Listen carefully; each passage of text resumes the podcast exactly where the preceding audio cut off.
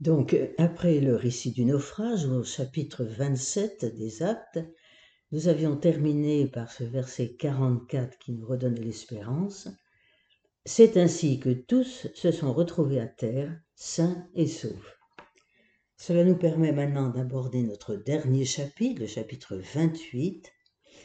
Luc va nous montrer comment se déploie le salut dans sa double dimension de victoire sur le mal et sur la maladie.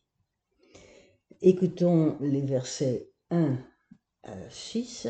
« Une fois hors de danger, nous avons appris que l'île s'appelait Malte. Les barbares nous ont témoigné une humanité peu ordinaire, allumant en effet un grand feu. Ils nous ont tous fait approcher, car la pluie s'était mise à tomber, il faisait froid. Paul avait ramassé une brassée de bois mort et la jetait dans le feu, lorsque la chaleur en fit sortir une vipère qui s'accrocha à sa main. À la vue de cet animal qui pendait à sa main, les barbares se disaient les uns aux autres « Cet homme est certainement un assassin. Il a bien échappé à la mer, mais la justice divine ne lui permet pas de vivre. » Paul, en réalité, secoua la bête dans le feu sans ressentir le moindre mal. Eux s'attendaient à le voir enfler ou tomber raide mort, mais après une longue attente, ils constatèrent qu'il ne lui arrivait rien d'anormal. Changeant alors d'avis, ils répétaient « C'est un dieu ». Donc la destinée ou la décision obstinée des hommes les avait conduits aux portes de la mort, en naufrage. À présent, la grâce de Dieu annoncée par le messager céleste, en 27-24, va s'épanouir en une vie renouvelée. La victoire sur toute maladie en est le retentissement le plus immédiat.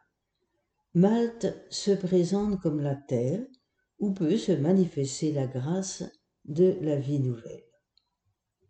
Nous avons entendu au verset 1, le visage de cette terre de salut se laisse reconnaître, c'est l'île de Malte, dont le nom signifie abeille ou miel. Au verset 2, nous avons entendu cet accueil chaleureux des Maltais, appelés barbares, sans doute parce qu'ils ignoraient le grec. Paul ayant été mordu par un serpent, versets 3 et 4, les gens y voient un signe.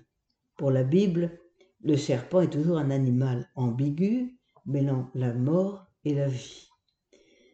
Il peut être signe en même temps d'une intervention divine. Le serpent jeté dans le feu nous rappelle la vision de l'Apocalypse, chapitre 19, verset 20. 3 jours durant, temps de résurrection, puis verset 8, la grâce du salut éclate par les mains de Paul. Des personnes atteintes de faiblesse, la trajectoire du salut se poursuit, tous ces corps guéris sont le signe de la grâce de la résurrection, offerte par l'entremise du témoin enchaîné. Au verset 10, nous entendons, écoutons le verset 10, « Ils nous ont donné de multiples marques d'honneur et quand nous avons pris la mer, ils avaient pourvu à nos besoins. » Donc, les habitants ont répondu en partageant leur estime et leurs biens. Passons au verset 11 à 16. « C'est 3 mois plus tard que nous avons pris la mer sur un bateau qui avait hiverné dans l'île. Il était d'Alexandrie et portait les Dioscures comme enseigne. » Nous avons débarqué à Syracuse pour une escale de 3 jours. De là, bordant la côte, nous avons gagné Reggio. Le lendemain, le vent du sud s'était levé et nous sommes arrivés en 2 jours à Pouzol. Nous avons trouvé là des frères qui nous ont invités à passer une semaine chez eux. Voilà comment nous sommes allés à Rome. Depuis cette ville, les frères qui avaient appris notre arrivée sont venus à notre rencontre jusqu'au forum d'Apius et aux 3 tavernes. Quand il les vit, Paul rendit grâce à Dieu. Il avait repris confiance. Donc, après un hivernage de 3 mois, on peut reprendre la mer. Cette fois, la navigation est sans problème. Nous avons entendu les mentions du temps, 3 mois, verset 11, 3 jours, verset 12, 1 jour unique au verset 13, puis 7 jours au verset 14. Nous comprenons au verset 15 que Paul a ressenti douloureusement la solitude tout au long de sa passion, comme Jésus entrant dans la sienne.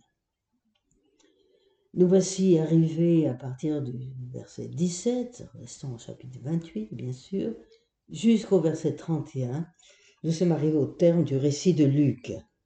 Et avec Paul, nous sommes arrivés à Rome. Ce n'est pas une prison, mais le prisonnier est en résidence surveillée. Pourquoi demeure-t-il prisonnier et quel message nous livre cette situation? Sous forme de diptyque, le texte nous raconte 2 entretiens de Paul, d'une part les versets 17 à 22, puis versets 27 à 28, et une conclusion inattendue que sont les versets 30 et 31. Écoutons les versets 17 à 20. 3 jours plus tard, Paul invita les notables juifs à s'y retrouver. Quand ils furent réunis, il leur déclara « Frères, moi qui n'ai rien fait contre notre peuple, contre les règles reçues de nos pères, je suis prisonnier. Depuis jusqu'à Jérusalem, j'ai été livré aux mains des Romains. Au terme de leur enquête, ces derniers voulaient me relâcher, car il n'y avait rien dans mon cas qui mérite la mort.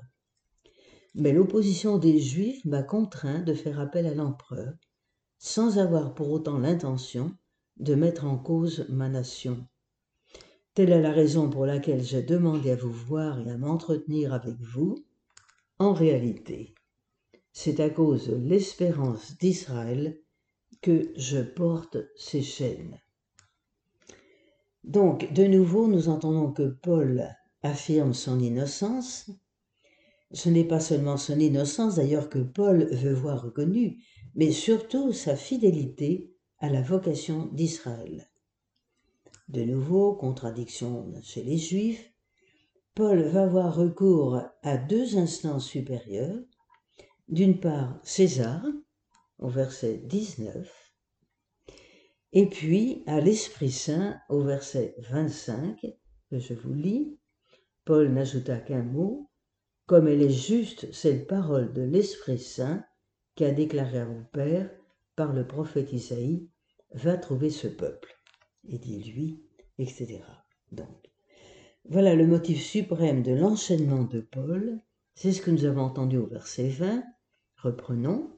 C'est à cause de l'espérance d'Israël que je porte ces chaînes. Il s'agit donc maintenant du salut envoyé aux nations, ce sont les versets 22 à 31, verset 23, relisons. Ayant convenu d'un jour avec lui, ils vinrent le trouver en plus grand nombre à son domicile. Dans son exposé, Paul rendait témoignage au règne de Dieu, et du matin au soir, il s'efforça de les convaincre en parlant de Jésus à partir de la loi de Moïse et des prophètes.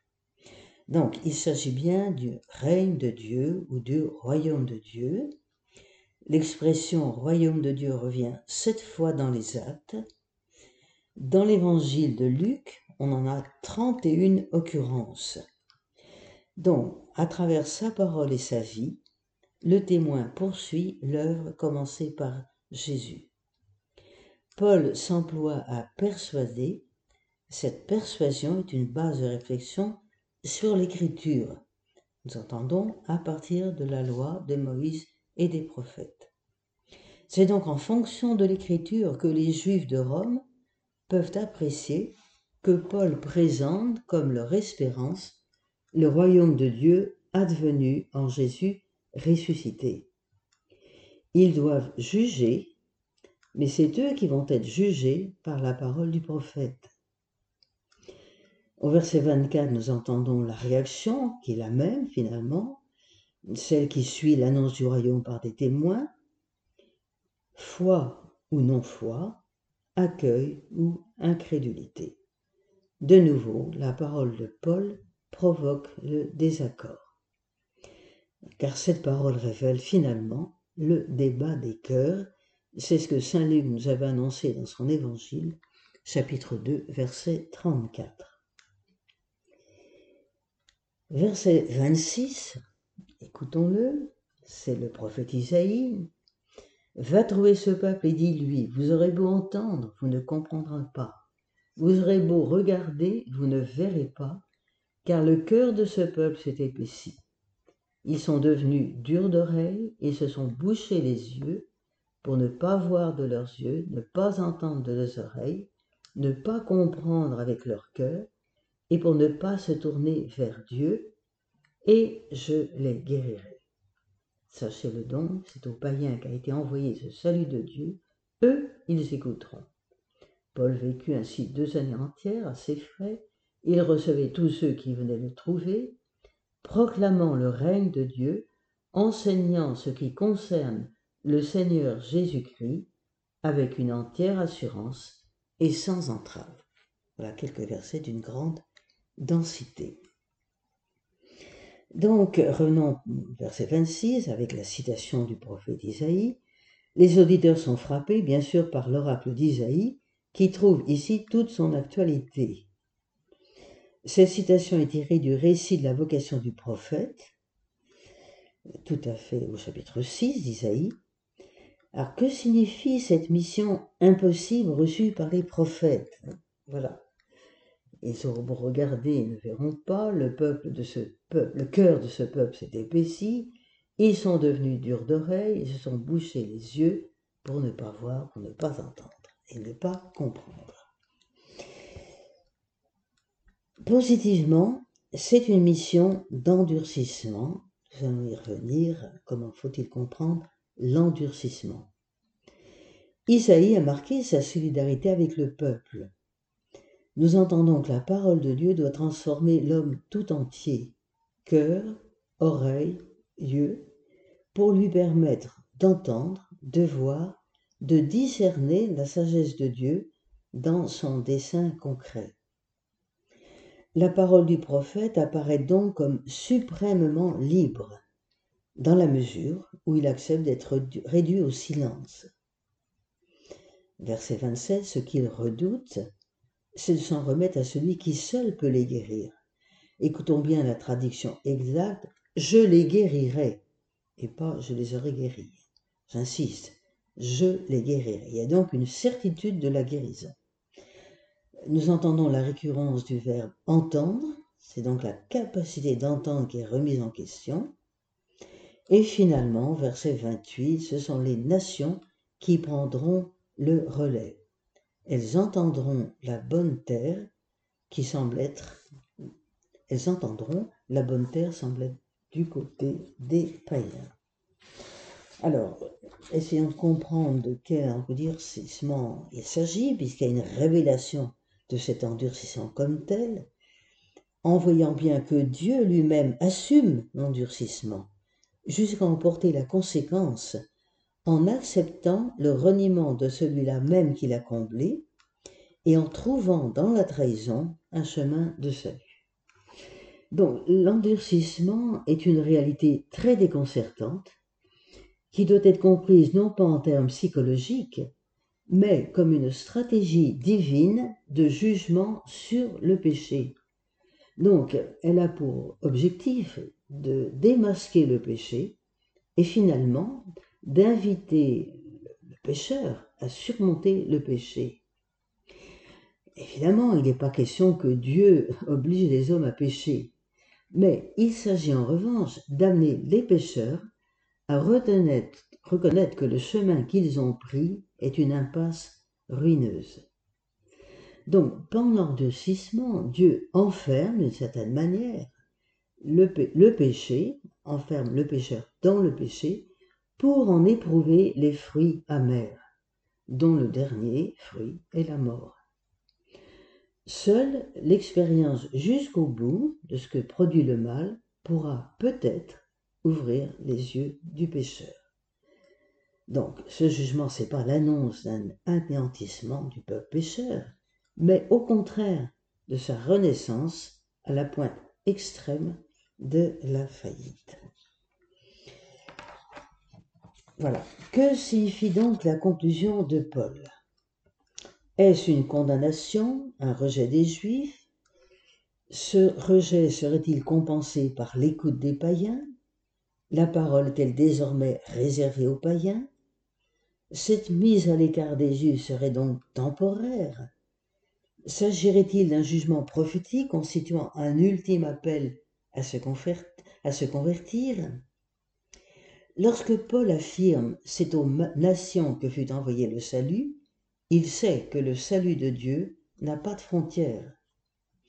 Il en ressort ceci, puisque les Juifs sont divisés, et qu'Israël ne peut remplir sa mission d'annonce du salut, que si le peuple a retrouvé son unité, il faut donc aller aux nations.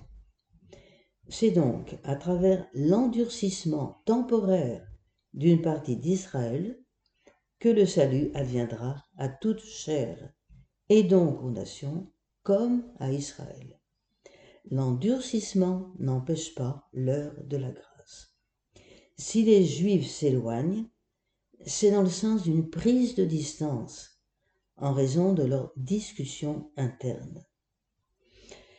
Daniel Marguerat, qui est un grand spécialiste des actes des apôtres, a bien vu que la finale des actes est à la fois une ouverture pour les païens, un constat d'échec, mais pas de condamnation du judaïsme, qui est appelé lui aussi à la conversion. Il y a de fait une tension non résolue, mais la révélation d'échec est elle-même un signe de pardon. Verset 30, dans notre texte, c'est le prisonnier Paul qui parle, mais sa parole n'est en rien empêchée et il s'exprime avec toute assurance, parésia. Le verset 31, donc les deux derniers versets des apôtres, constituent moins un épilogue qu'un ultime sommaire. La proclamation de Paul s'adresse à tous, juifs ou païens. On remarque la disparition de la référence à l'écriture, la mise en valeur du terme « Seigneur », titre que l'empereur de Rome s'appropriait. Ce que Paul enseigne, c'est la présence du royaume de Dieu dans le monde par l'action discrète du ressuscité. La triple titulature « Seigneur, Jésus, Christ » constitue le kérigme, c'est-à-dire l'annonce. Elles professent tout ensemble Jésus, né de Marie, l'accomplissement messianique de l'espérance d'Israël en sa personne, Jésus, et son exaltation, Christ, gage de sa divinité. Dans les actes, tous les témoins de Jésus ressuscité étaient juifs. Mais avec Luc, ce n'est plus un juif qui proclame ce pourquoi Israël est envoyé, c'est un païen qui a compris que Dieu s'est révélé à travers l'histoire particulière d'Israël. Jésus a vraiment répandu son esprit sur toute chair, tel que c'était demandé, chapitre 2, verset 17, pour que, lui devenant conforme, nous puissions à notre tour porter la parole de grâce de Dieu, le Seigneur Jésus-Christ. Il faudrait remarquer la force de l'expression en verset 28, « Ils entendront celui qu'ils ont enchaîné ». Quelques mots en conclusion. Sait-on pourquoi les actes s'arrêtent finalement avant la mort de Paul? Si Luc ne raconte ni le procès, ni le martyre de Paul à Rome, qui a lieu sous Néron en 65, c'est qu'il a une autre visée. L'important pour Luc, c'est moins le témoin que la parole. Il s'agit en effet de la parole de Dieu présente à notre histoire. Aux yeux du monde païen, Paul a fait éclater son innocence. À quoi bon recourir au tribunal de César? C'est dans la personne de Paul qu'il faut voir la clé des actes, en ce sens que Paul devient parabole pour nos vies. En ouvrant ce livre des actes, on pense avoir affaire à une histoire, celle des origines du christianisme, mentionnant des faits précis, contenant une biographie de Pierre et de Paul. Or, nous découvrons qu'il s'agit d'un livre de sagesse. Luc tire des événements de l'histoire une leçon de sagesse. La parabole est à chaque page, mais une parabole accrochée à une vérité historique dont elle émane. Elle en donne l'intelligence, elle suscite l'engagement. Rien de plus stimulant pour un chrétien issu des nations que de voir à quel point un de ses frères, Luc, a pu faire sien, à la lumière de l'accomplissement, le long chemin de l'attente juive. Espérons qu'il en soit ainsi pour chacun et chacune de nous. Je vous remercie beaucoup.